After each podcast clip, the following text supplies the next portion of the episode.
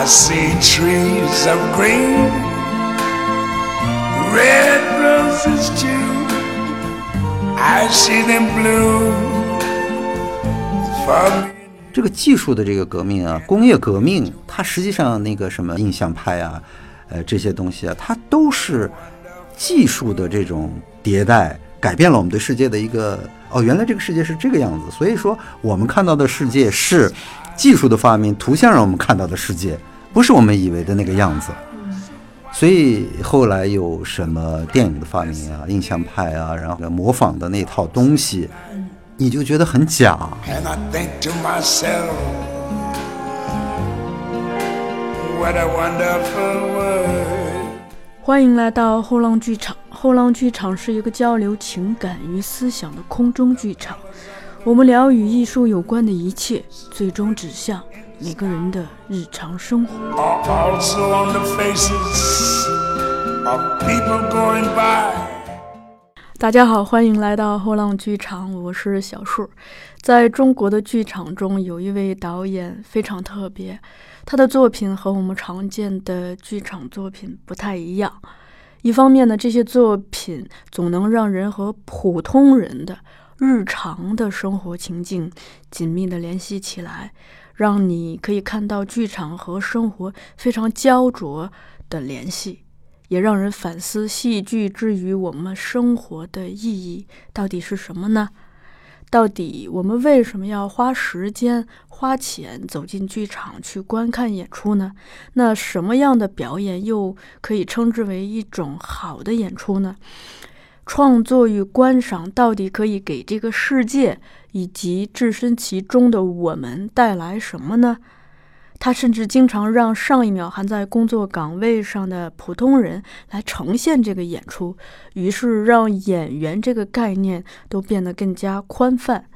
另一方面，面对一个又一个急于表达的主题，他总能探索出非常鲜明而且新颖的剧场美学。在他的创作过程中，时间、空间、视觉、听觉以及各种各样的媒介都变得非常的自由。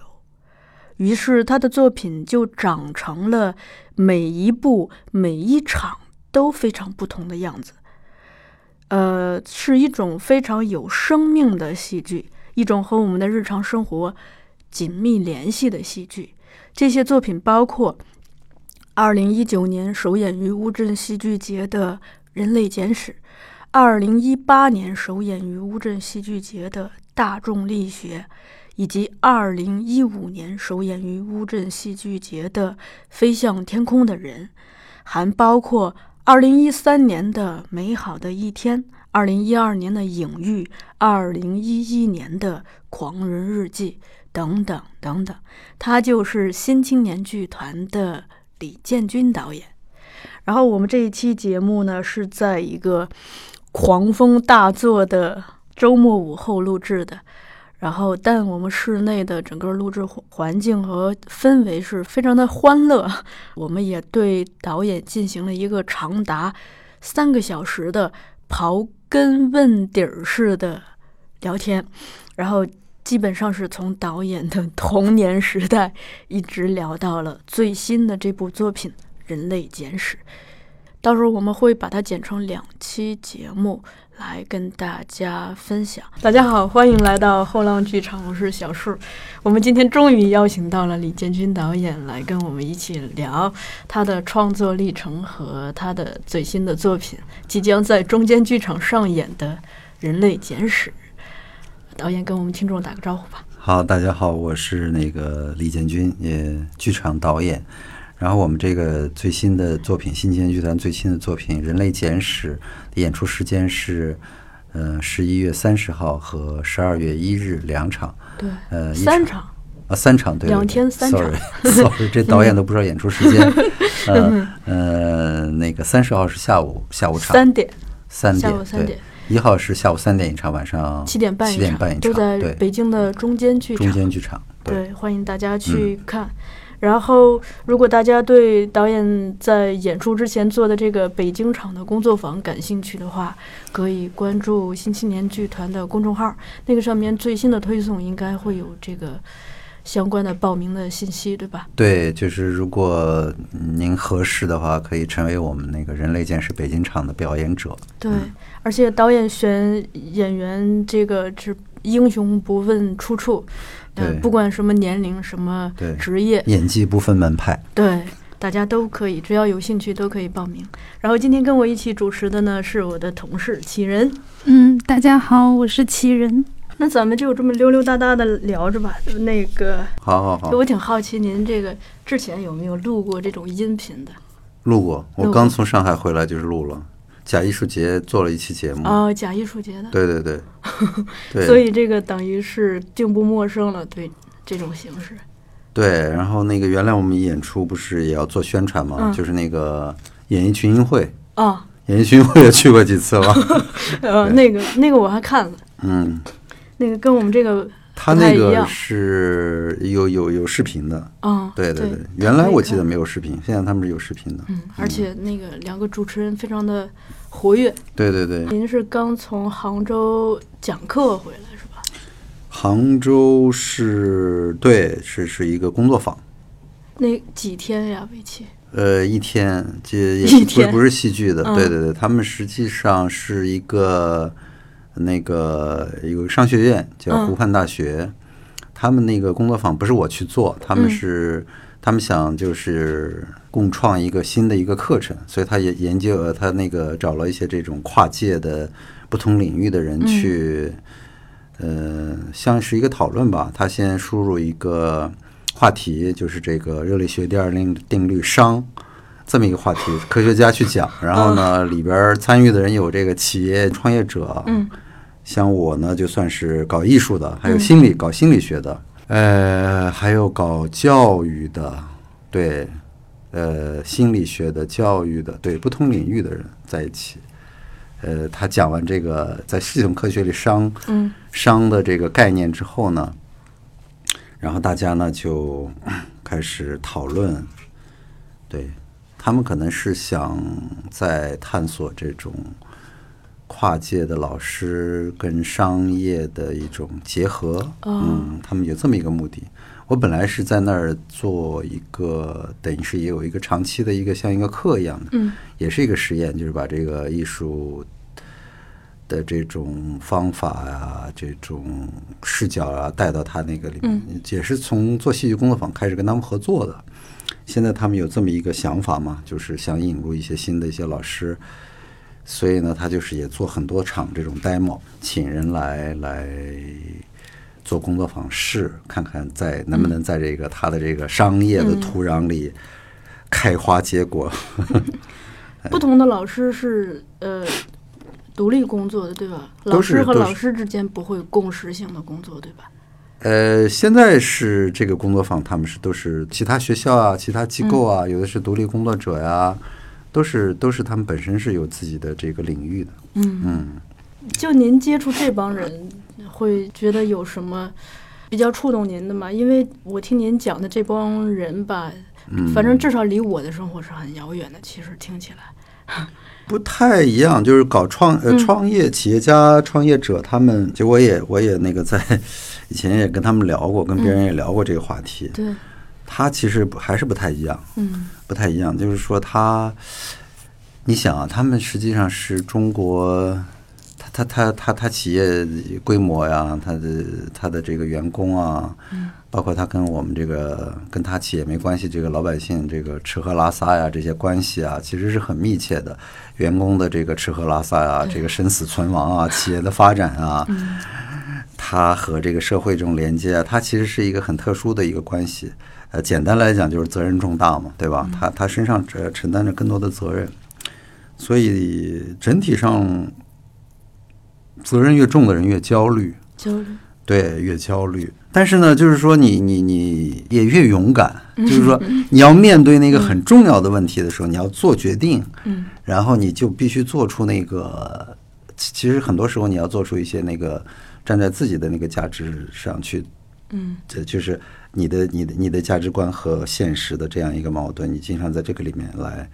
做决定，这个时候其实蛮考验人的，我觉得，所以是需要我觉得一一种勇气吧，而且要脚踏实地，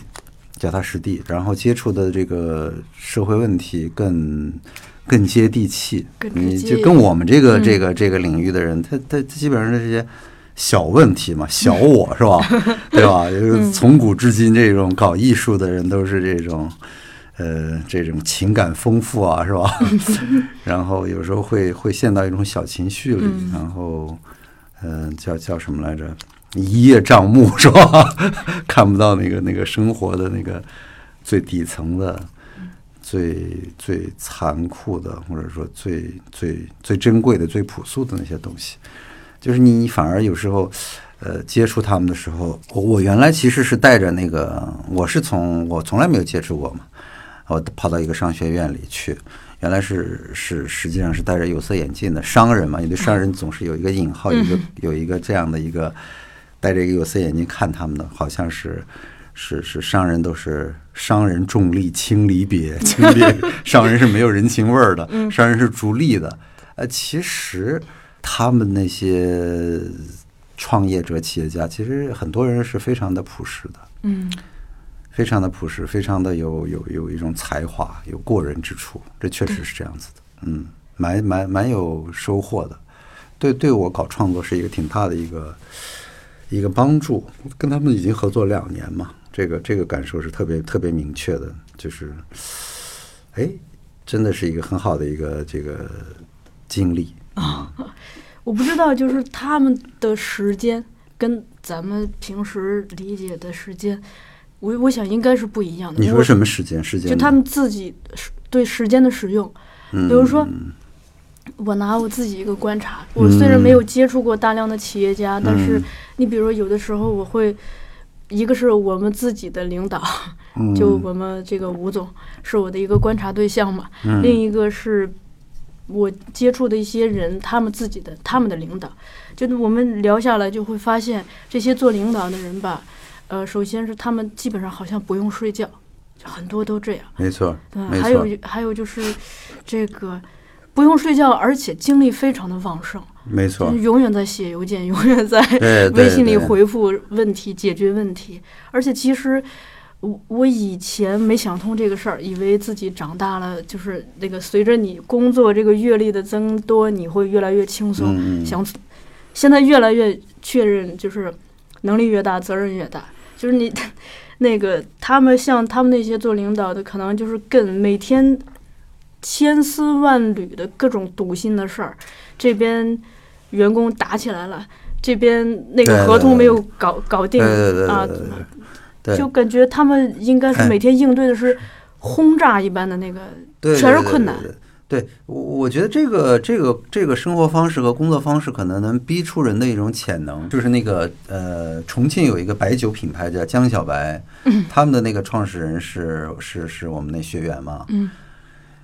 呃，他那个我们不是那个去观察生活嘛，他拍拍纪录片，他有一个员工，他跑到人家家里去，跑到人家家里去拍，他这个这个员工生活就是像老百姓一样的，嗯就是下班回家给老婆接孩子，给老婆孩子做饭，这么一个生活。他做完这个作业，他就我们就聊的时候，他就说：“他说这个我去了，真的去了他们家，看到人家这个生活以后，我就想，哎呀，这个人，你说人生那个真正的那个幸福，它是什么？是是什么？是什么呀？嗯我一年到头，然后有家有业，然后跟老婆孩子吃饭的那个时间可能就一两次。一年到头。对对对，你说这个，然后他呢，就是每天，因为他他跟他老他老婆是那个包装流水线上的工人，他是那个一线的那个就是酿酒的那个工人。就同一个公司的，同一个公司，他下班早，他下班早，下班他回去的任务就是给老婆做好饭。嗯他拍的就是他那个生活场景，两个小孩在那个镇子上上学，接小孩回来给小孩做好饭，他觉得这个东西很幸福，对他觉得这个东西很幸福。哎呀，这这这，他们的确就是在中国的这个时代，我不知道西方就是他那个。他他发展发展了比我们要更长嘛？嗯他们这个企业家或者这些创业者，他是他是他是一个什么样的一种状态？我们这些学员，我觉得我看他们啊，嗯，好像后面有一个这个鞭子在在在永远在追赶他们，有一个东西，有一个巨大的一个东西在追赶他们，嗯，呃，永远面临一个生死的问题，好像这个呃随时会会会会垮塌一样，呃，就是这种状态。公司底下还有这么多人嘛，对对对。嗯，一个人他背后是一个家庭，嗯包括像我们领导哈，嗯他们吃饭都特别的朴素和简单。嗯我们领导出差经常基本上没时间吃饭，嗯他大部分时间都会在书店里头，特别是参加书展的时候，嗯基本上是就是要那个把所有的时间恨不能就是不吃饭不上厕所都放在嗯在书展上多看几本书，所以他们经常可我听到的，我没跟他们一起去了，就说他们身上可能随身就只带一个面包或饭团，就带带一瓶水，就是象征性的解决一下，嗯就所以跟他们出差是非常累的。嗯对，而且你你会觉得，就是领导或者是创业者，不是一般人能做得了，就光从体力上嗯，和精力上，就一般人赶不上。所所以所以这个普通人的生活是不是也是挺好的？你不用那么我我现在了，对我现在就是这样子的，嗯会觉得我现在都会怀念我刚入职的时候的那个，就今年对时间的焦虑格格外的明显，嗯就会觉得你没有时间去读书，没有时间去多看一部电影。嗯我能在家就是正常的周末就能在家里头洗洗自己的衣服，嗯去打扫打扫家，这种嗯都会非常的奢侈。嗯，这这是一个矛盾嘛？这是一个矛盾嘛？对你你你现代人要做的事儿越来越多，想做的事儿也越来越多，嗯，然后整个是一个加速的一个过程，是吧？嗯，这个也是时代带来的嘛。对，就我蛮好奇，呃，您小小时候成长的这个时代的特征，嗯，包括您所处的那个环境。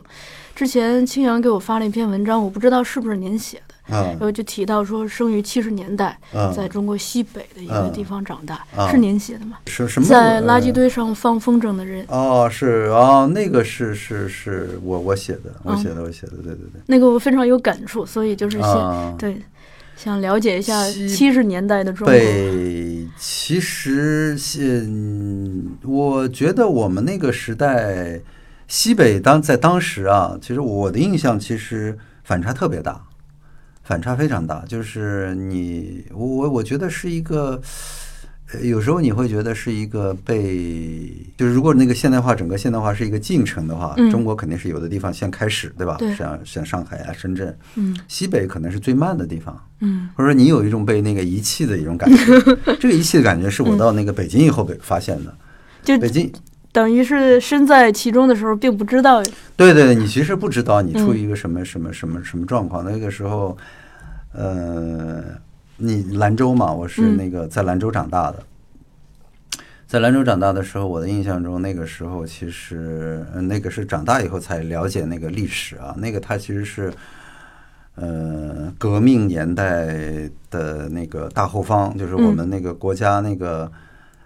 呃，做那个什么什么那个国家的那个战略布局的时候，会把一些重工业嗯啊，你比如石油制造呀，这些这个跟这个工业化比较，嗯、比较密切的这些国家放到西北，所以那个时候我我我小时候的印象是灰蒙蒙的，永远那个兰州那个黄河上，兰州那个你去过吗？我没去过。你没去过是吧？嗯它就是黄河从那个城中，它是一个非常窄长的一个一个地形，嗯黄河从那个城中间穿过去，河南河呃河的北岸和河的南岸，嗯这是居住着这个人口，所以那个时候呢，两呃南北两座山夹着这么一个这个像山谷城市在这山谷里，所以那个两座山上面永远你盖着一个像一个盖子，它是其实是什么呢？它其实是空气空气污染，就是石油化工都在那个地方，现在已经搬到兰州的郊区的一个风向比较好的地方，所以我小时候的时候，你总觉得那个啊，那个天上总是那个黄色的。那个时候，那个时候也有沙尘暴，所以有时候你突然间那个天就变黄了。呃，对你到北京以后还有信息啊，你我印象，我我我是一个美呃美术生嘛。嗯、你看你，我们为了得到一个信息，我记得当时是得到那个美术的信息是是在一本美术杂志上，现在可能没有人看了，嗯是中国美术家协会，我我记得办的那么一个杂志。要跑到那个很远的火车站有一个邮局，我记得我要跑到那儿每个月去买那个杂志。当然，这个也是一个时时代的一个变化。就到了大学以后，啊、这个这个呃，网络呀、电脑啊进入那个日常生活，这个这个这个时代的这个信息时代开始，真正的我们日常生活的信息时代是九五年以后开始的，嗯呃，大概是这么一个节节节奏。所以我成长的那个那个城市啊，那样的那个生活，你觉得距距离距离那个我们说的那个现代化，我刚刚从那个上海那个西岸 回来，那个现代化的那个城市的那个样子，那真的是呃两种完全是两种感觉。那个时候应该就生活在当地的居民，其实整体会没太多焦虑吧？就您就您以那个年龄段的自己看到的，因为我现在觉得大人孩子都在焦虑，我觉得其实你呃，不管在什么时代吧，你要是在那个在那个成长的那个年龄的时候啊，你小时候十岁啊、十五岁的时候，我我觉得我不知道现在的、现在的小孩是什么感觉啊，嗯。那个时候还是无忧无虑的，嗯。还是我觉得现在的人，你十岁和呃这个这个二十五岁对这个生活的这个速度感是不一样的，对吧？你年龄越大，你要承担的更多，整个的社会也在加速，嗯，对，这个时间感是不一样的。对，还有一个是就是对亲人的状态，我自己嗯。有一个经验哈，嗯。我小的时候基本上放学了之后就是先自己玩耍，然后嗯。到天黑的看不得看不着人的时候，嗯。甚至是被家长叫回去吃饭。然后你吃完饭的时候，一般我们家有一个场景，就是嗯。我妈在那里织毛衣嗯，或者纳鞋垫儿，嗯，然后我在那里写作业，写完嗯作业看电视，然后嗯。邻居可能邻居家的这个什么小叔叔、小姑姑嗯。也会过来串门儿，一起嗯。拿鞋。一起织毛衣，一起拿鞋垫儿，那对，就是那个是非常的，就是我们想象中的那种悠悠闲的那个状态，它实际上是一个就是那种集体主义的那个经济和哦那个私有的那个经济的这个区别，这个是一个是一个分界嘛。我们我们比如我我小时候，它是一其实是是是是一个大院儿，就生活在那个院子里的人，他都是一个单位的。嗯我爸是那个交通厅的。所以呢，就是那个我们是住在那个交通厅的大院里。小时候那些小孩都一起玩儿，然后那个父母都是在一个单位，在一个系统，很多都是这样子的。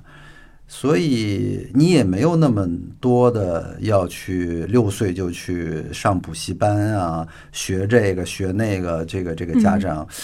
呃，也没有这些市场化的这些课，你想学的没地儿学。呃，所以所以你说的这个这个这个印象是是这样的，就是就是就是野野散养，就放到院子里，就是很多小孩子一玩玩土玩泥巴，然后那个天天黄昏了，然后自自己回，都没有没有家长叫我，然后我们家就住二楼，那就下就就就跑下来去玩，然后很快就回去了，知道那个时候吃饭的点儿饭点儿到了，就回去自动去吃饭了，对。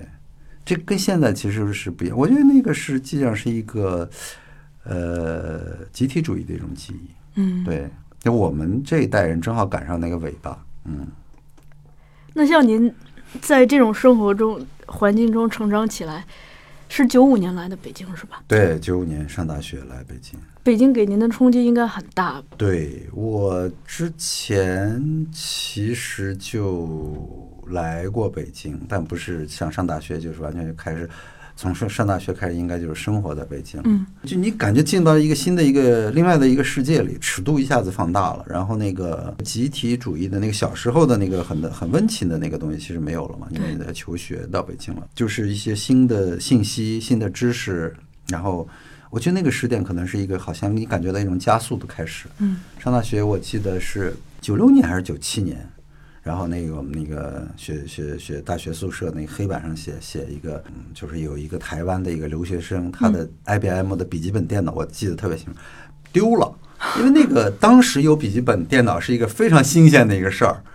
然后呢，这个可能是被被某个学生给偷了，嗯，然后偷了呢，他不懂这个电脑，他没有拿那个电源。这个失主呢就在黑板上写说：“哥们儿，我把电源放到什么什么地方，你来拿那电源吧，要不然你也用不了这电脑，嗯，别浪费了。”嗯呀，那是一个记忆，就是在那个之那个那个时候之前，你不知道那个电脑是什么东西。嗯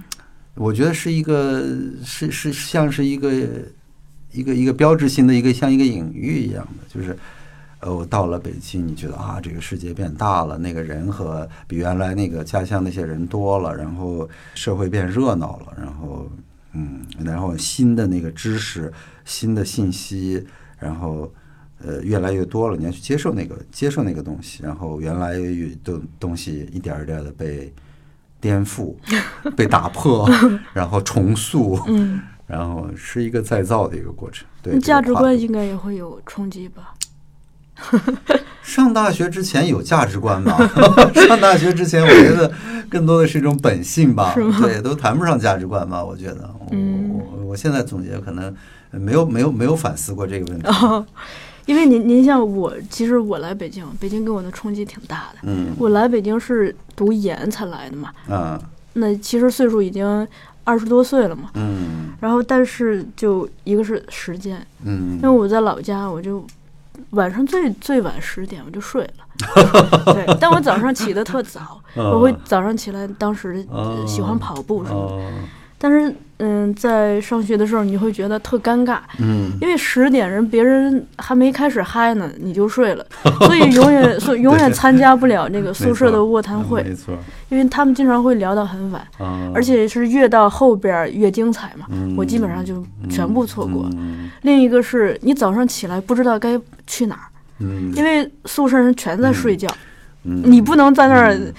一会儿弄一个声响，一会儿弄一嗯。弄一个声响，就只能早上起来赶紧出去，对。反正出去再想办法，是去教室呢，对还对对对。是去大街上的？对对，我跟你说，这个其实就是城市化的生活和半城市化的生活的一种区别。对，越是那个都市化的那个人，在那个年龄年轻二十来岁的时候，他越他越不知道睡觉，是吧？嗯那个这个世界太新奇了，太好奇了，嗯。然后他他他舍不得睡觉，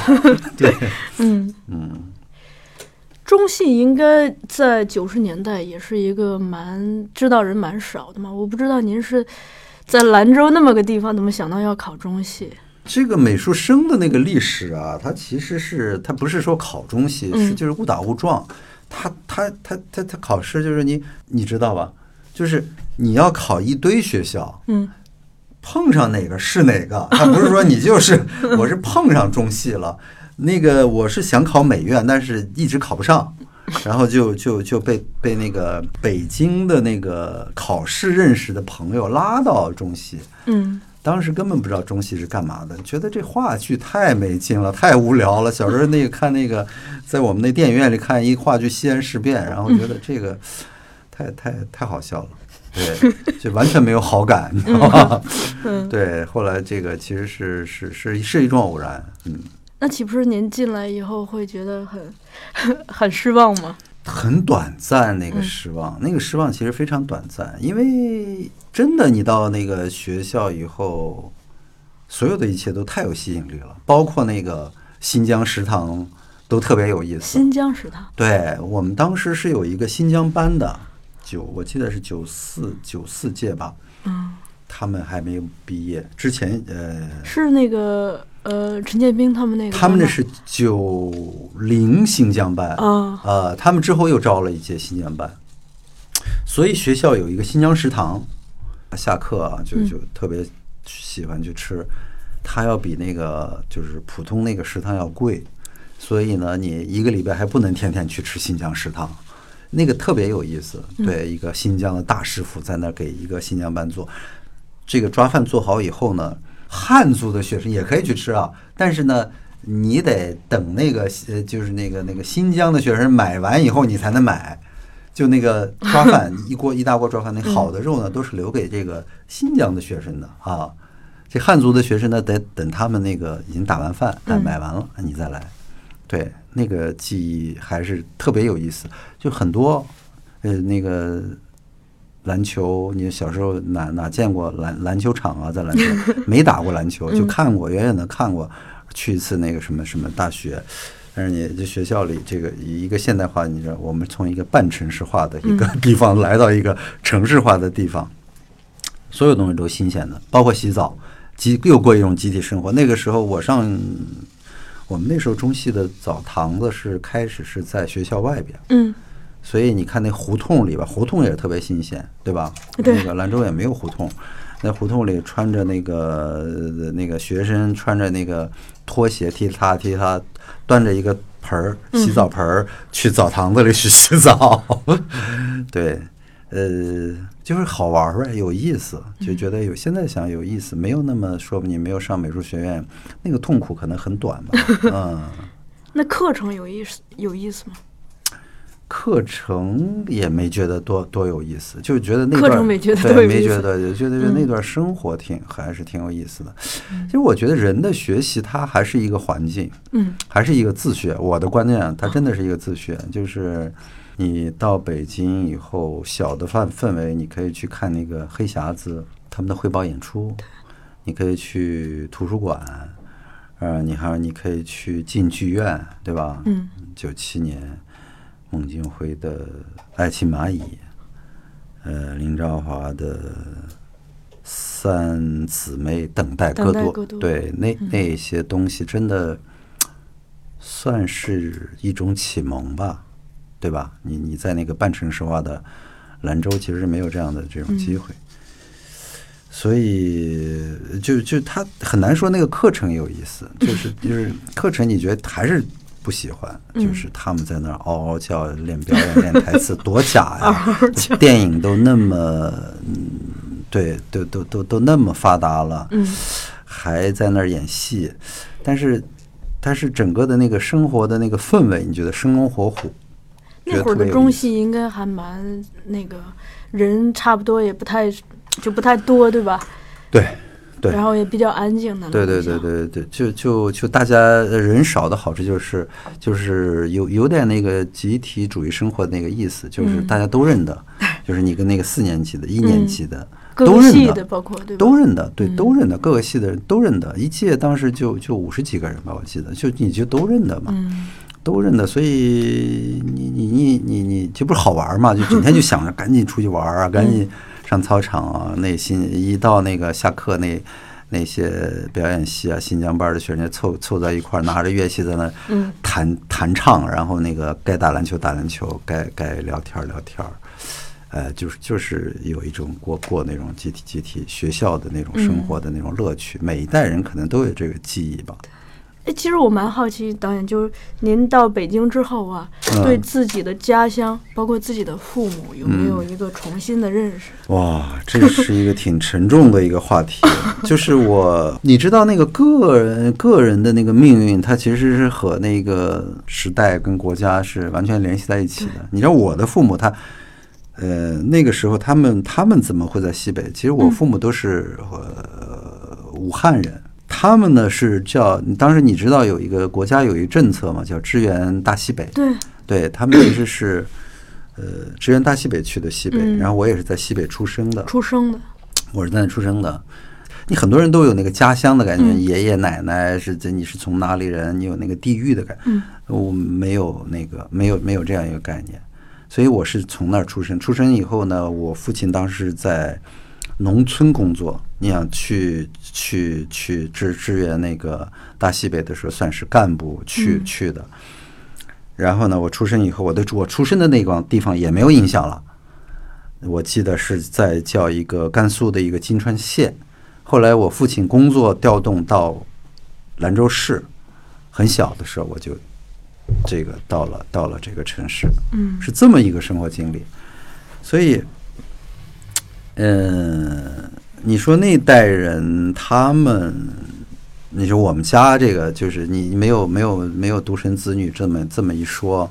您有个姐姐对吧？对，两一个两个哥哥一个姐姐，哦，呃，两个哥哥一个姐姐，这个其实呢，那个他们这一代人的名，你看我那个最小的哥哥，我哥比我要大十岁以上，这么一个、这么一个，我们有呃我的那个最小的哥哥，嗯。那呃我的那个大哥和我姐呢，他们跟我那个年龄差距更大，嗯大哥和二姐那个他们属于什么？属于就是被遗弃的一代。被什么叫被遗弃的一代？其实特别简单，就是正赶上那个九二年那个下岗的那一代人。哦，嗯，下岗的那一代人，那个我小时候印象特别深，我姐姐带我长大的。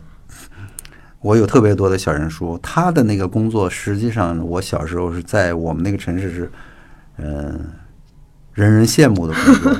是一个那个是一个那个国国国营的一个很大的一个厂子，图书管理员吗？不是图书馆，是画演员拍照片。嗯所以我小时候就记得他拿着一个照照相机拍了很多照片，他的同事给他拍，他拿着这个照相机来拍，也自己玩照相机，自己冲冲胶卷儿。然后呢，这个有工资，每发工资以后，我们那有一个新华书店，我就我就看有有小人书，我姐就就带我去买那个小人书。嗯，所以那个时候是是是记忆，是一个特别好的一个工作。呃，因为我爸爸是干部嘛，我想那个肯定是因为利用职权，现在的说法，利用职权之便，把他安 安排的那个那个成，我我觉得是那样啊。嗯呃，没没有跟我父亲聊过这事儿。那这一代人呢？你想，这一代人在在在那个大概九十年代的时候，东北那些国有的企业垮掉了，它不只是东北，像西北啊，可能它是一个全全国，它是一个这个那一代人的一种记忆，发生了很多事儿，那他们的命运就被改变了。就是你看我父亲的那个命运，那个也有很多的这种故事。嗯嗯，你觉得人其实非常有限的，嗯人是非常有限的，你总是被被一种环境左右，被时代左右，嗯。您在作品里头好像还蛮喜欢探讨就个个体的命运和这个时代或者社会的。对对对，我我我觉得可能有有有有一种关系吧，就我觉得艺术，它还是一它还是是是一个从人出发的嘛，对吧？要不然的话，它它不需要这个东西。所以你要他一个从事艺术的人，他一定是我我没有总结过，但是可能是跟我的这种经历啊、家庭啊、呃这种记忆是有关系的。我不知道以后我做的这个作品是不是这种印记会越来越深了。嗯嗯，现在作品还是太少，嗯，以后可能会考虑这个问题。嗯我其实之前没有看过您的作品，嗯《人类简史》是我看的第一部。嗯那之前的只是只能通过一些文字的资料来了解，但是，嗯、我看完《人类简史》，包括看之前那些作品的资料，会觉得，呃，您作品里头的这个表演者，不管嗯。他是一个职业的演员也好，还是一个素人也好，会会让我能看到他的历史。但现在咱们这个社会，我有一个非常强烈的感受，嗯包括我在乌镇戏剧节那几天，嗯我就觉得现在的年轻人，你很难在他的身上看到他的历史，嗯。包括比如说他的父母，嗯，他跟父母的关系，嗯或者他从哪里来，嗯就这这些东西很少。嗯，为为什么呢？就是你的观点是为为什么会是这个样子呢？这个挺复杂的吧，各方面，比如说语言，我觉得我这是我自己一个思考啊，嗯语言，因为当我们来城市来生活的话，大家都得使用普通话嘛，你不能说着一口方言去去跟大家交流。嗯另一个，你现在大家吃的用的不都差不多嘛？嗯我们前两天录节目说，你到任何城市好像点外卖都差不多，就那几家嘛。嗯然后大家穿的衣服也差不多，嗯就这几个嗯常见的品牌。嗯，反正各方面越来越趋同吧。对，对，再加上信息这么发达，大家基本上接受的信息可可选择的，好，反正就是选择虽然变多了，但趋同的东西还是有一个东西在隐隐的统一着大家，嗯所以导嗯致大家看起来都差不多。嗯嗯 你看不太出一个从兰州出。走出来的年轻人和一个从广州走出来的年轻人嗯有太大的区别。刚才说我在那个杭州，我们做那个工作坊，嗯。其实也是跟这个话题有有一种关系啊，其实就是整个技术的这种快速的一种迭代，就是人类跟技、嗯。人跟技术的一种关系。技术在今天它和这种数字资本结合起来以后，嗯。它让整个的这种社会变得。你你感你的那个人的那个经验感受是速度越来越快，嗯。它实际上它是一个把每一个个人，它变成了一个同质化，对。也就是那个呃无产阶级化。所谓的无产阶级化，它不是说你没有你没有房子，没有不不这个意思，它是说你跟那个你独特的那个经验嗯。越来越丧失了，每个人都变成一个同质的一个原子，嗯。对你的记忆都一样，信息因为无处不不不在，你接受到的这个东西，它其实是这样一个过程。嗯。我看咱们人类简史，其实等于是花很大精力在讨论人和技术的关系嘛。嗯我自己正好也，咱们这本来也我不把它那个定性为一个访谈，就是聊天嘛，有一些自己的观察和思考，也正好跟您一起探讨。嗯就我之前录过一期节目，有一个嘉宾他提到，就说他以前老觉得他爸是他爸，嗯但是呢，他有一天觉得他爸呃更像他。就是他他爸更像他 儿子，就就是变就突然就是他爸爸那个权威感一下子垮塌掉，哦就是有求于儿子，嗯说是什么呢？他这个智能手机不太灵，需要求救于儿子。哦那我自己身边有一个例子，就是我同学，嗯，有一次就是给家里头嗯整了一台这个比较高级的洗衣机，就是直接寄到家了，嗯父母搞不定，嗯父母都不知道怎么把这个洗衣机弄进家去，嗯就差点把门拆了。嗯对，就，呃，那个导致父母特别的焦虑，而且因为父母生活在城市，嗯呃，居住在这个楼房里，跟邻居的基本上无交集，嗯所以同事那个时候就特别的无助。嗯首先，他特别希望他可以求助邻居，让邻居帮忙，但是父母跟邻居没有交集，所以就是。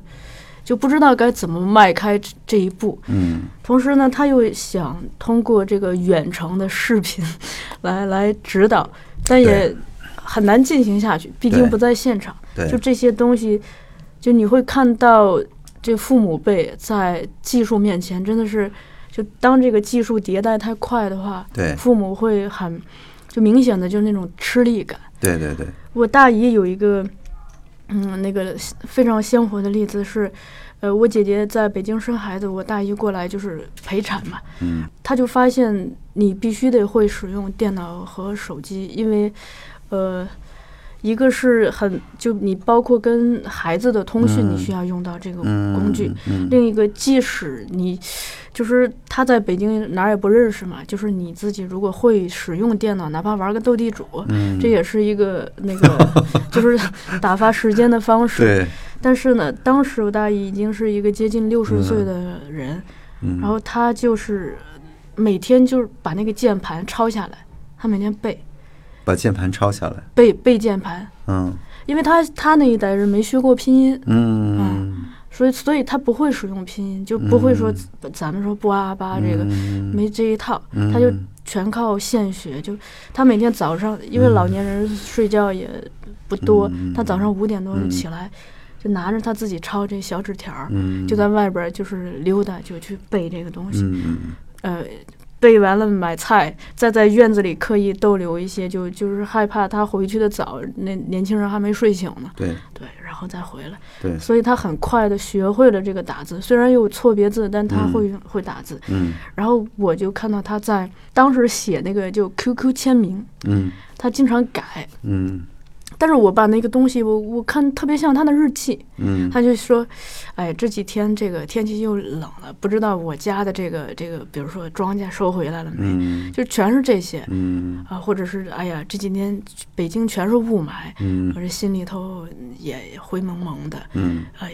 呦，又又不知道我家里头怎么怎么了，嗯。因为家里头还有一堆事儿嘛，嗯。庄稼的事儿，嗯。自己这个我大姨夫的事儿，还有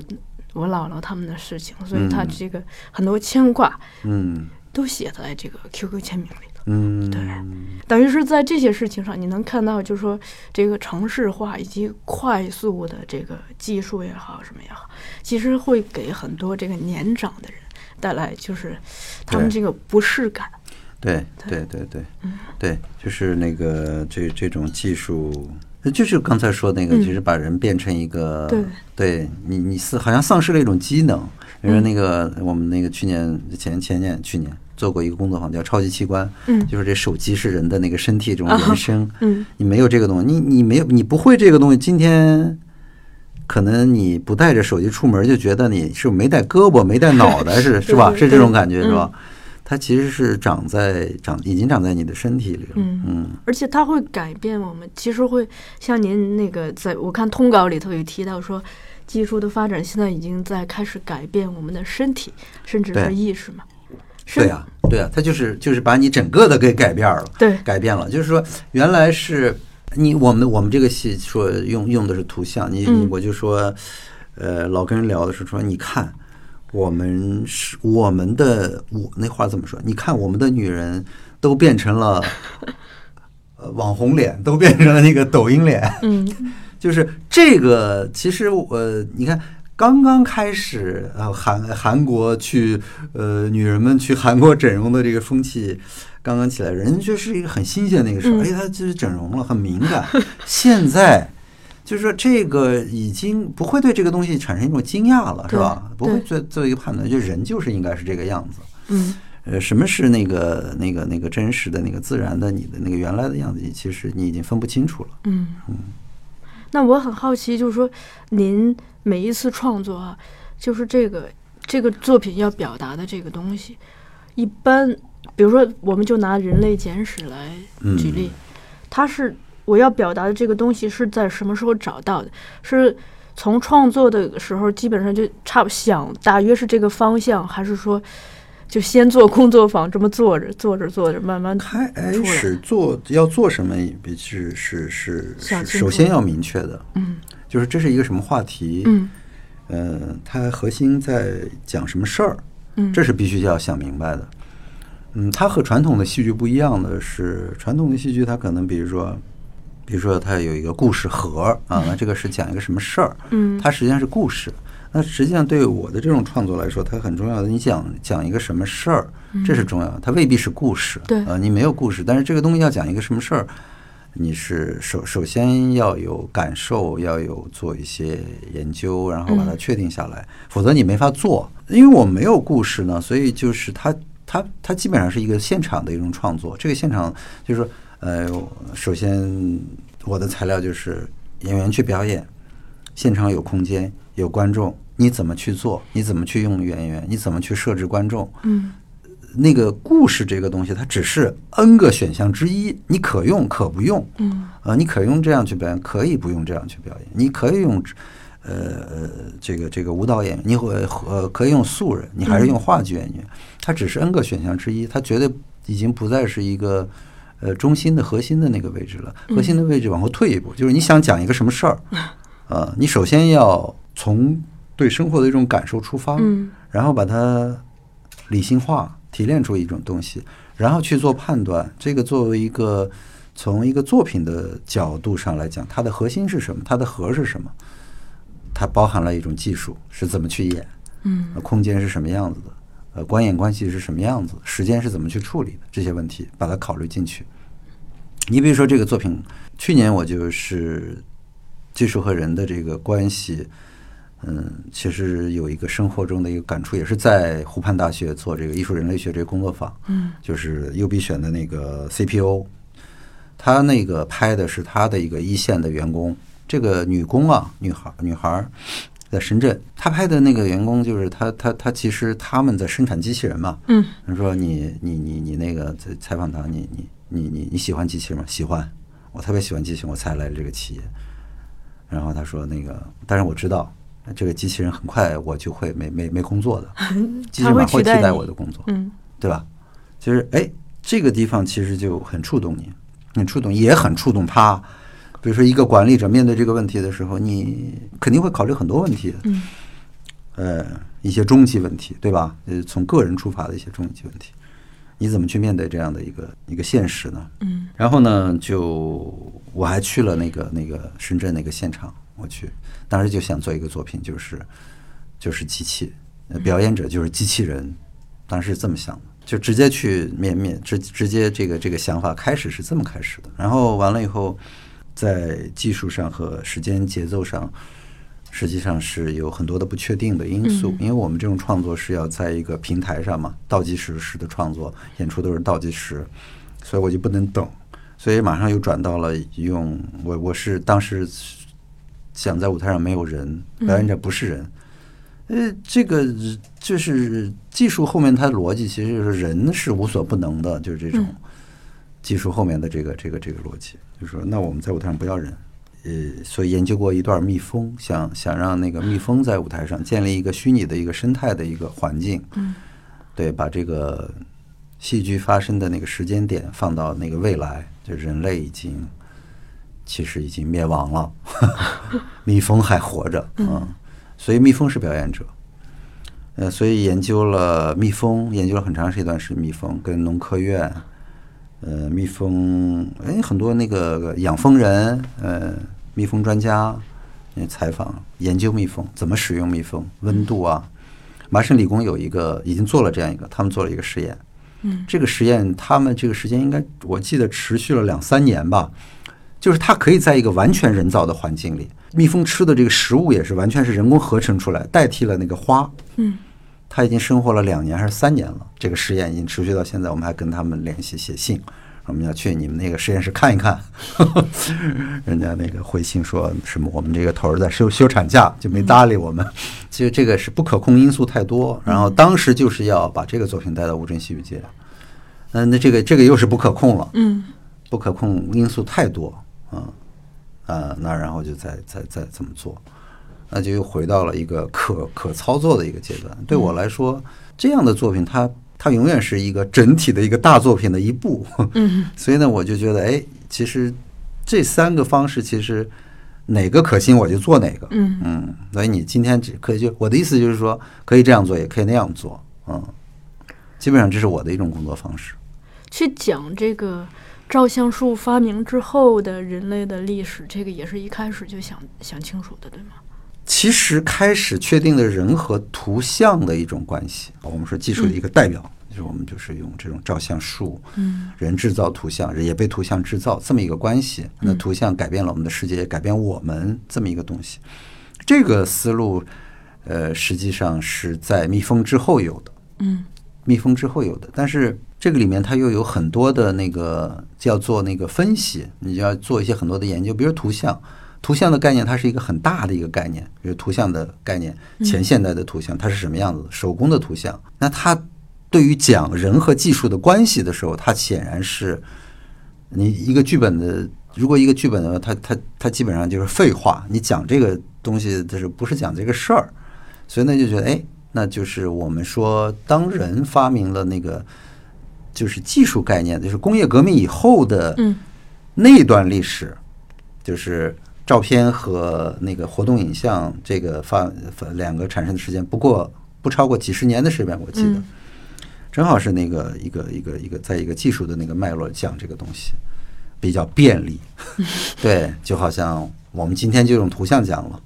呃，我们上一个想法是用蜜蜂讲，再一个想法还要用机器人讲。嗯，对，追溯一下这种工作方法的这个嗯。最初的来源，因为中戏它应该是不教这个的。嗯 我看到您之前在采访里头也提过说，您其实是对这个戏剧学院经常使用的这个什么戴假发套儿去演绎外国人，或者是嗯就是以一种非常嗯。话剧腔的状态嗯演戏，您是嗯比较无感的嘛？嗯。就我不知道是什么样的契机让您开始就是对您现在所所从事的这种戏剧、这种剧场的东西，就是哎找到了那个豁口，自己进去了。这种无感，无感。其实我我我觉得啊，我后来想啊，他嗯其实我为什么对那种那种方式有点格格不入的感觉呢？就是那种表演，它基本上还是在我们那个艺术有一个有一个词儿叫模仿，然后嗯画一个树，把它画的特别像，惟妙惟肖，非常逼真。嗯这是一亚里士多德说的这种我们跟世界的关系是这么一个关系，我把它模仿的非常像，就是这种逼真。嗯。实际上也是刚才那个跟这个戏的主题也是一样，嗯。就是这个技术的这个革命啊，工业革命，它实际上那个什么印象派啊，呃这些东西啊，它都是技术的这种迭代，改变了我们对世界的一个哦，原来这个世界是这个样子，所以说我们看到的世界是技术的发明，图像让我们看到的世界，对不是我们以为的那个样子。嗯所以后来有什么电影的发明啊，印象派啊，然后模仿的那套东西，嗯你就觉得很假。所以这个假是一种本能的反应，一种嗯格格不入的一种感觉。呃，所以原来的那一套东西一下子完全的就被被被被颠覆掉了。嗯所以你总是有一种格格不入感觉。当时我不觉得为什么，那后来我觉得哦，原来是这个样子。呃，那很多人可能不愿意去想这个问题，还是怎么回事儿啊？反正我是觉得，我我是无法接受的，我是无法接受。我觉得这个这个这个还有什么还有什么价值呢？这样的话，其实我就就就是说，你你我我再去那样去工作的时候，它其实就是隔着一层，你不相信那个东西，你怎么去工作呀？嗯。那那你说的那个第二个问题就是说，你那那你你你你不用这个方式工作，这个是老祖宗留下来的，你戏剧学院就教的这个东西，去分析文本，然后带着发套去演一个外国人，然后从心理学的角度，斯坦尼的那个基于心理学的那种表演方式，你那么去去去工作，你要是没有不不会这些东西，你怎么办呢？那就就就是一个问题了呢，就是所以我觉得我这个自己创作这个大概有十。十来年的这个时间，就就是在摸索，就是在解决这个问题，就是就就是在解决这个问题。就是对于一个剧场，它是一个对时间的要求，是一个非常特殊的一个场位。嗯，观众和表演的这个时间的密度是比较比较紧密的这样一个关系。嗯，原来故事的那套东西，它是行之有效的。嗯，跟观众已经形成一种约定俗成。你没有这些东西，没有这个核心的这个元素，观众怎么去看？因为舞蹈，呃，舞蹈剧场，从舞蹈到舞蹈剧场，到这个宽泛的这个表演艺术，他们有他们的一套方法，还有视觉艺术也有一种方方式，他们的这个工作这些经验是怎么生效的？嗯，那从我熟悉的这个领域去找经验，慢慢的去试，大概我觉得是这么一个过程。嗯，这种不适应是在上学期间就有了吗？呃，对呀，就一直就进不去啊，进不去就对，小时候就看了《西安事变》，那个印象就特别深，就觉得觉得干嘛要画成那个红脸蛋，然后把那个这个这个画成那个就是很粗的那个眉毛，嗯站在一个高台子上去演，就你就不相信，嗯，因为你已经看过电影了嘛。对，期间有没有其他的外在的契机？比如说，嗯，是恰好看到了什么，就突然发现世界上有这有其他的大门。舞蹈剧场吧，我觉得嗯舞蹈剧场其实，在舞蹈剧场上学的时候，我我那已经是读研究生了吧？就是那个平大报是他们那个舞美设计，我以前也跟别人聊过这事儿，来做工作坊，然后。然后那个他他带来了皮南报士的五个还是六个作品，然后就放，哎，影像影像影像，哎，你看，哎，这些人他不像在跳舞啊。原来我觉得跳舞这个太难了，你你你不会跳，你怎么去去去嗯 去排这个东西呢？然后因为这些人没有在跳舞，嗯，普通人也能干这事儿。嗯然后呢，哎，他也没有故事，他就是一些画面，然后建立了一个时一个时间流，哎，觉得这个东西很过瘾啊。虽然是影像啊，但是有这么一个呃很深刻的一个印象。然后到了零六年底，就去了那个当时文光跟文辉老师他们在操场地有一个私人的一个工作室，有剧场。嗯那个时候，他们已经开始在做叫青年编导计划。嗯当时请过一些欧洲的一些搞这个，也就是不是传统剧场的人，他们来做工作坊，非洲的、欧洲的、亚洲的一些，比如东南亚、日本的，我记得是这样子。参加那个工作坊以后，你就是那我我也就就变成了一个表演的一个，因为他们那个来的人都是搞表演的嘛。嗯嗯，然后就开始琢磨这个事儿，是什么是，到底什么是是是是戏剧，什么是表演，什么是现场、表演这个东西到底是一个什么东西，就开始琢磨这个事儿。我觉得那个经验是一步一步积累的一种过程。您在草场地工作了多长时间？它不是一个持续的，他们实际上是一个工作室。嗯工作室它有它它平时他们有一些自己的作品的一些展演，他每年当时我记得零六零五年开始一呃零五年他们开始建工作室，零六年开始做第一届青年编导计划，李宁啊、何玉凡啊、嗯，小柯，就这是音乐那小柯吗？不是不是就是那个上海他们做剧场的哦小柯小柯。小柯和子涵，小柯子涵他们这些人，就这代人，嗯，戴春莲，呃，反正就是这个这个这个不着调的，不是那个传统那个路子上这些人，就聚聚在那儿，就是做这些这些事儿，叫青年编导计划。嗯我的第一个作品就是零七年春天在那儿演的，做了四十分钟。后来就是就就就那个氛围就是像一家人，真的像一家人。就是他们有一食堂，你交十块钱，然后就随便吃。就是那个那个那个厨师也是我们一好朋友，叫小莹，也是那个他们从云南带来的一个小姑娘，后来也参加那个文慧老师的演出，对，做饭的小姑娘，后来是一个特别好的演员。对，就就就是很很超现实，我都不要 不要说乌托邦这词儿，也被说烂了，就这嗯，你就很难得的那一那，他们做了十年吧，十年了，他们做了十年，嗯，做了十年，然后就就房租涨了两倍吧，现在就就没有了，那个地方就没有了。所以当时呃当时有呃有几年是持续的，就是有春天他们有青年面导计划，秋天他们有交叉艺术节，跟上海的那个当时也有一个独立剧场叫夏河迷仓，一起在上海、北京，嗯。互相这个串联，嗯，那个时候，嗯，那个时候就是真的就是一门心思，觉得这个事儿太来劲了，特别有意思。看纪录片，然后参加他们那个工作坊，他也有很多就是这种国外的这个纪录片的这种独立的作者，嗯，剧场的这种表演者都交流，其实还是蛮频繁的，一年至少有两次、三次这样的工作坊，所以经常会去。所以它不是一个，嗯，我在那儿工作，它其实就是一个，就好像有那么一个地儿啊，北京的那个，就是这个这个小圈子的人都会去那儿，嗯，对，大家跟那个地儿的关系是没有关系，没有关系，是自哎就像由去，自由去，就像就像你来我们家了，我们家嗯。就去我们去那儿就像去到他们家，啊它是一个有一个院子，有一个有一个有一个厨房，嗯。大厨房大桌子能容纳一些人吃饭，有一个图书馆，图书馆呢就是能够放映，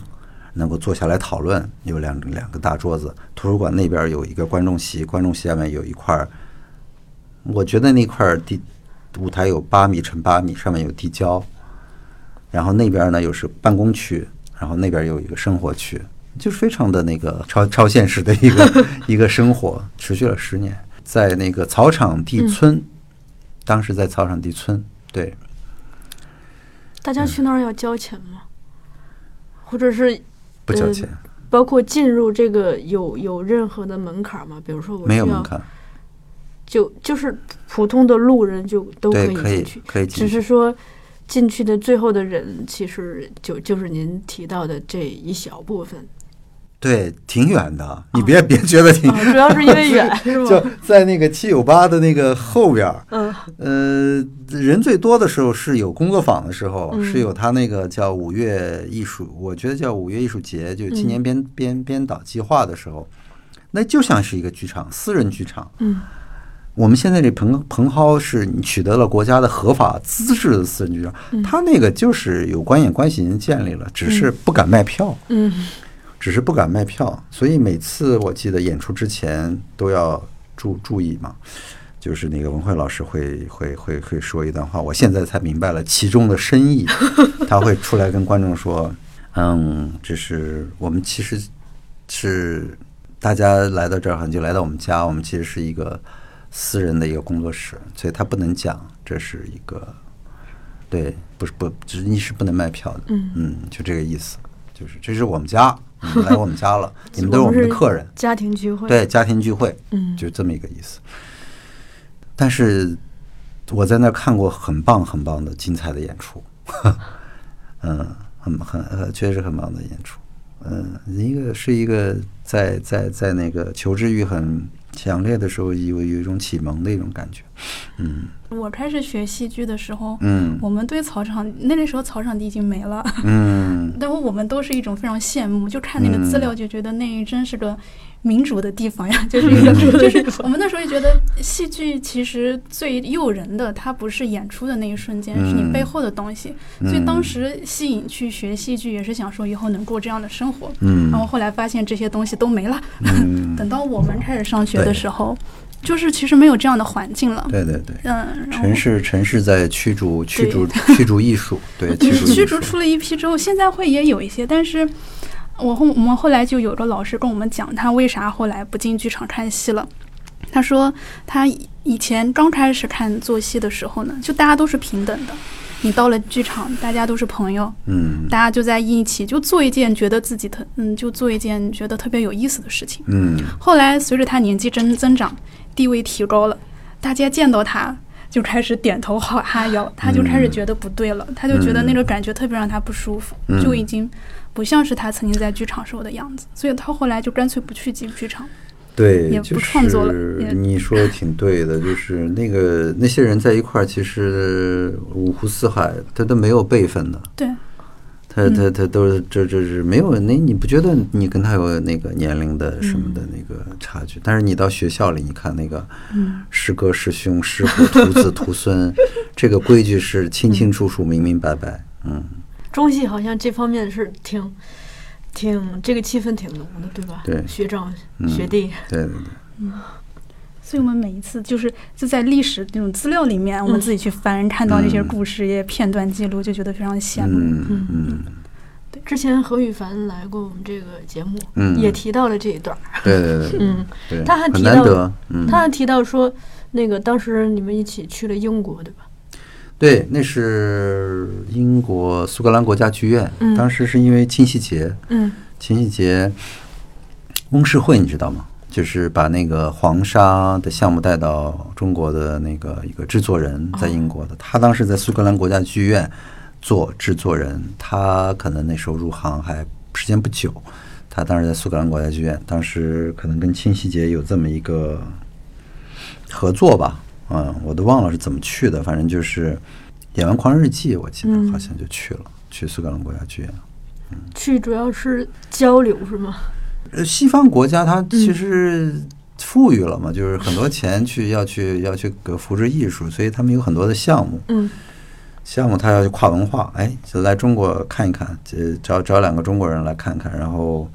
让他们来看看我们这儿在干嘛，然后跟他们聊聊他们在在干嘛。所以当时嗯我觉得是一个交流项目，那对我们来说是一挺好一机会。但是我俩就去了啊，就去了就就您和何老师两个对对，我跟何羽凡两人嗯两人去去的过程是干了什么呢？呃，对，看那人家一个剧院是怎么运作的，他那个商业模式挺新鲜的，对我来说挺新鲜的商业模式。剧本是最最重要的，所以说不断的去发现新的编剧，这是第一个。第二个就是制作人是最重要的。呃，他没有那个剧场，所以他都是有很多制作人。这制作人呢，就是传导演，他好像只养了一个导演吧，就签约的演员也没有。就这个剧院只有制作人和那个那个叫叫叫什么来着？文学策划部，这两个部门是最重要的。嗯翁社会当年就应该在他那制作人那个部门，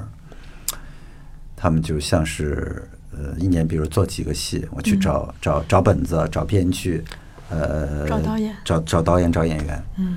呃，所以他的戏呢还是比较嗯比较那个传统的戏，嗯。文本为为为为为中心的，因为他他需要那个就是用这种通用的演出技表演技术来来来做演出，嗯。它是这么一个模式。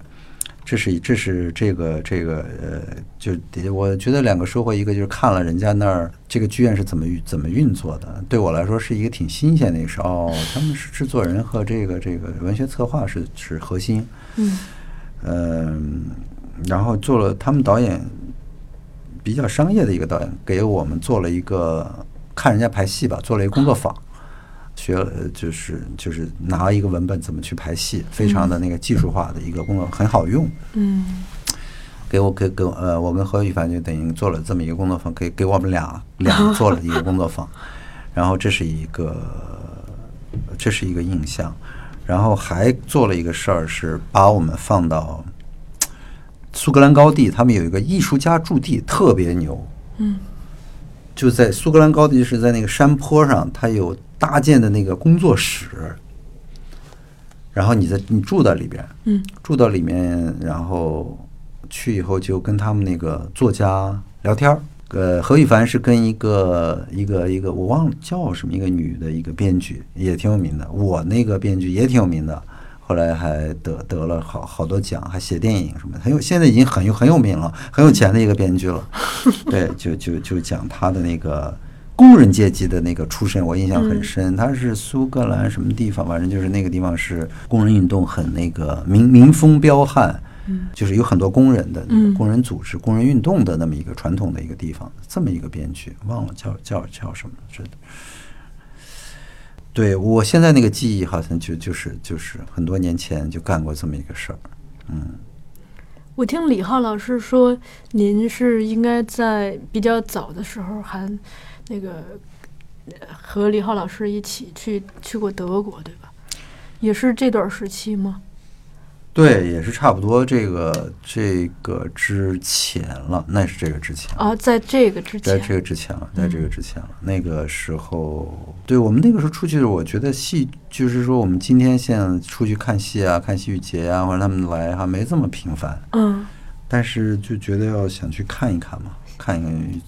总觉得你你这个现场的这个事儿，老看着一个二手的一个资料，嗯。看图片、看文字、看看看录像，这个完全不是那么回事儿。嗯。所以当时就在李一男老师的鼓动下，对，那时候李一男老师二零零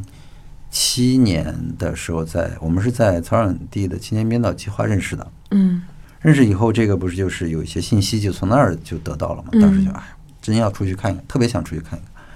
所以就是一种机缘。然后在他的那个帮助下，记得那个没去过德国呀，所以就第一站去了慕尼黑，他不在，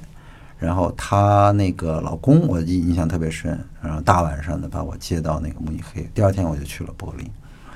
对，那个那个是零零零九年差不多那个时候，零九年一零年差不多那个时候，我记我记得，那趟收获怎么样？就是你你因为你那个是专程就想去看戏的，对吧？原来你其实有有那个国外的戏在北京也，你见过，但是那个时候已经开始琢磨琢磨创作这回事儿了。那看完看戏以后，印象很深，就是完全是颠覆了你的那个。颠覆了你的经验吧，颠覆了你经验，就是这个感觉，其实跟那个学学呃，我我原来是美术生嘛，嗯学美术一样，因为看看那个看那个印刷品，看我那个时代，我我我中学时代那个印刷品那个糟糕的颜色，和嗯和你有一天真的面对那个原画的时候的那个嗯震惊，哦，原来人家是这样的，呃，是这个感觉，嗯对，哦，原来这个是这么演的，原来现场是这么一个感觉，原来人家的这个能量是这么强大，然后技术是是是这么简单。呃，不是我们那个把脸上的画的那个很狠的画的那个眉毛这么演，有各种各样的演法，嗯，对，就是这种感觉。我是听李老师讲，他好像在那边给他的触动也挺大的，包括嗯人演员那个状态。嗯，对，我们当时也就聊嘛，说人家为什么为什么为什么是这样子。这个聊了，其实很多戏剧这个东西，可能是我我觉得有一点是毋庸置疑的，就是嗯，首先是他们的文脉，嗯，对？吧？是他们的文脉。就我们今天演的这些东西，这这些这这些东西，其实还是跟他们那个东西更近一些。我们在我们企图在 生成新的东西，我们嗯表达现在这个问题已经开始提出来了，我们怎么表达我们自己，对吧？这是一个非常重要的一个问题。但是还有一个，就是除了这个是他的文脉，还有一个就是他们的艺术和他们的生活更加的近，嗯这和和这和和社会形态是有关系的。嗯对，这个就不不能太太讲这个话题了。我独自走过你身旁，并没有话要对你讲。我不敢抬头看着你的哦问我要去向何方？我指着大海的方向，你的亲切像是给我哦。赞扬。你问我要去向何方，我指着大海的方向。你问我要去向何方，我指着大海的方向。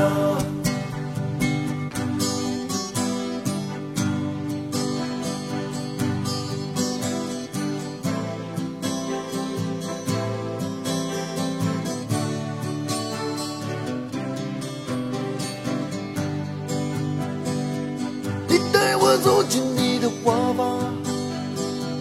我无法逃脱画的迷香，觉忘记了哦放下。你说我世上最坚强，我说你世上最善良，我不知不觉已和花儿哦一样。你说我世上最坚强，我说你世上最善良。你说我世上最坚强，我说你世上最善良。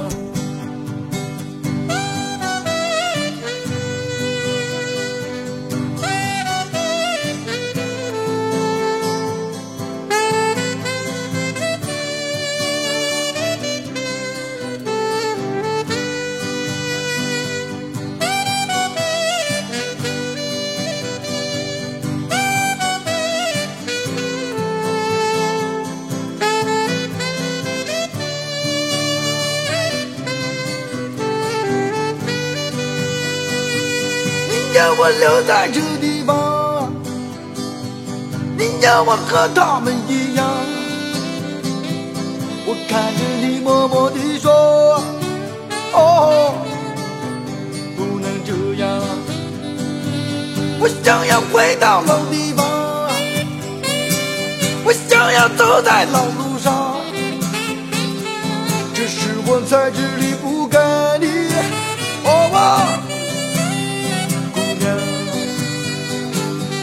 就要回到老地方，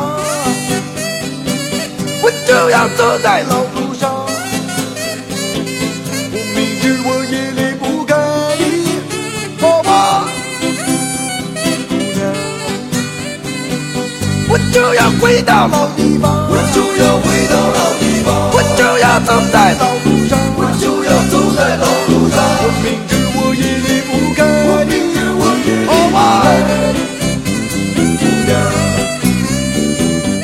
就要回到老地方，我就要回到老地方，我就要走在老路上，我就要走在老路上。我明知我也离不开你，